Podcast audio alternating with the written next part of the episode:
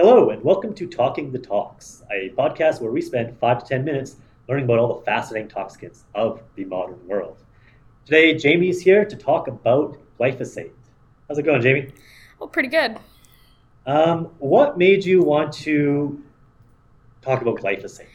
Um, I just really know how widely used it is, and especially the agricultural industry. But people use it in their lawns, and uh, parks use it. A lot of recreational areas. So I was just curious, um, hearing some of the stories, the horror stories about its carcinogenity, um, to see if I can debunk that and what the truth is, whether it has more advantages than disadvantages and if it's actually a lot more beneficial which i believe it Yeah. would be Yeah, glyphosate feels like one of those um, chemicals that have been around forever, right? It's like such a foundational pesticides for us. yeah it's it's been around for quite a while and um, uh, it's just so yeah heavily used and uh, used in a lot of industries Yeah.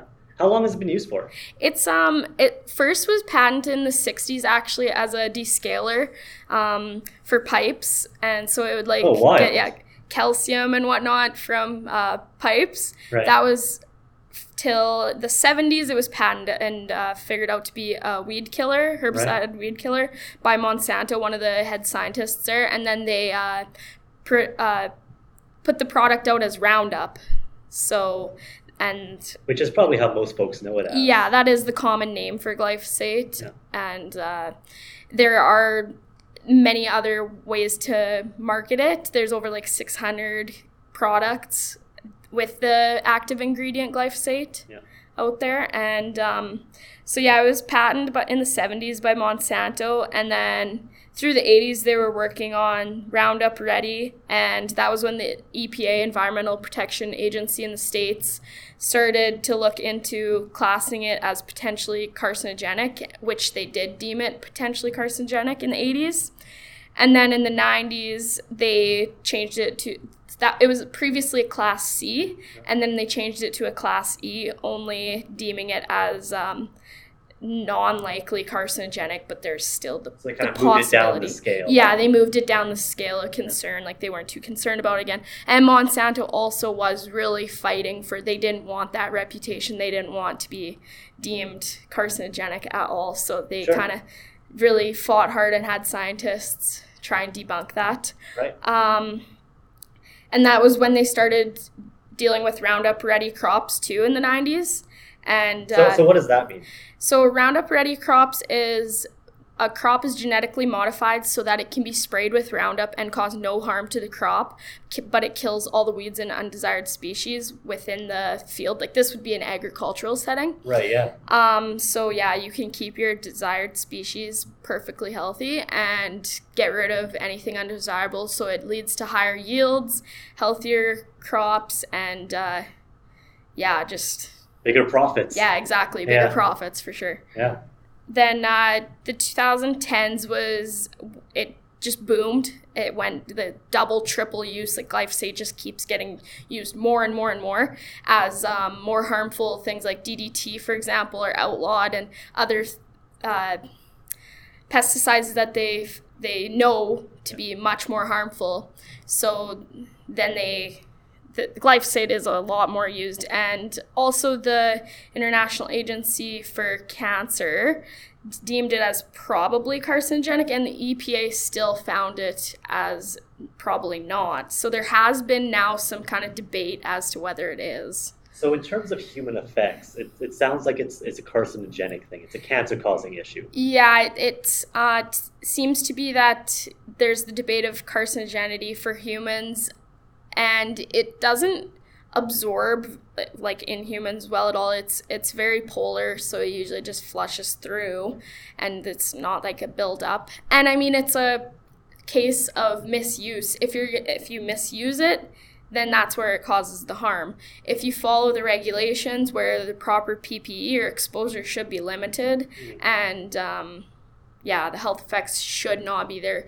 Another health effect is such as ingestion or uh, inhalation of the mist would maybe cause some like throat and nose irritation, but there's not really any found crazy harm effects for human health.